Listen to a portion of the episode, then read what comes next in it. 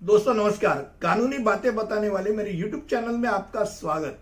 और आज हम बात करने जा रहे अवैध संपत्ति का कब्जा कैसा होता है, यानी इलीगल प्रॉपर्टी पोजीशन बहुत बार ऐसा होता है कि तुम्हारे पास संपत्ति होती है और आपका ध्यान नहीं होता है। और कोई बोलता है कि भाई, तुम्हारे संपत्ति के ऊपर किसी ने कब्जा कर लिया है, अवैध कब्जा कर लिया है।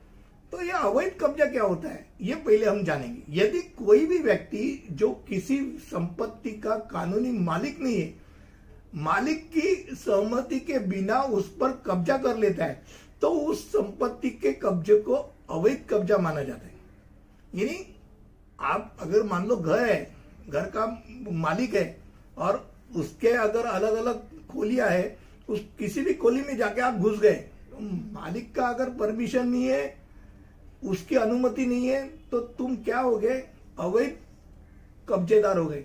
अगर उसकी अनुमति है तो आप टेनेंट ही हो गए ना उसके।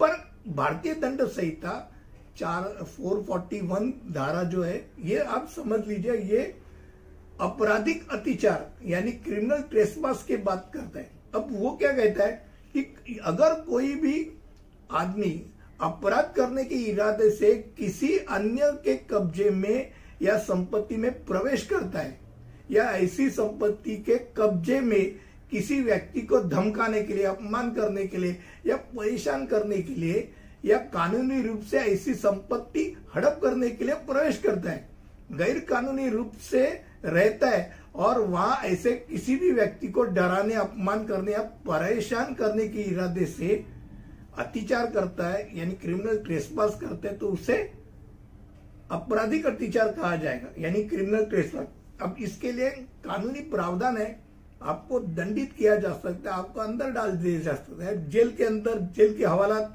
आपको खानी पड़ेगी। अब बात ऐसी कि, आपके पास तो संपत्ति। अब ऐसे अवैध संपत्ति कब्जा रोकने के लिए क्या करना चाहिए, ये भी जाते जाते सुन लो।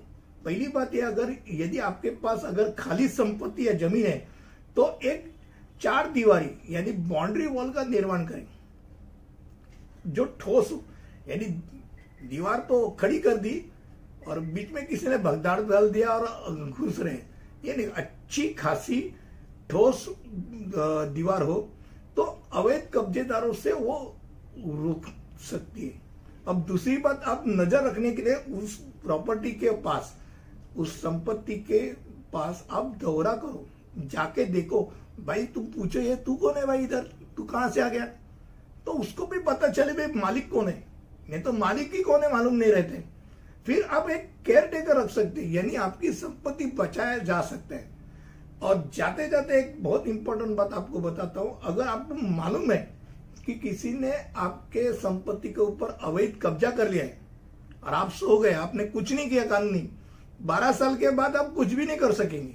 इतना याद रखिए लिमिटेशन लॉ के तहत आप उसके ऊपर कानूनी कार्रवाई कर ही नहीं सकते। बारह साल के बाद आपके पास कोई चारा नहीं रहता, कानूनी चारा नहीं रहता है। इसलिए सही वक्त से आप, आपकी अगर कोई संपत्ति हो कि उसके ऊपर ध्यान रखिए, अवैध संपत्ति का कब्जा रोकिए। और आज के वीडियो के, आज जो विषय था इलीगल प्रॉपर्टी पोजेशन यानी अवैध संपत्ति कब्जा, ये क्या होता है और इससे कैसा रोकना चाहिए? इसके बारे में हमने आज बात की। ऐसे कोई और अच्छी वीडियो अच्छा विषय लेके आपके सामने होगा तब तक के लिए अनुमति दीजिए। धन्यवाद।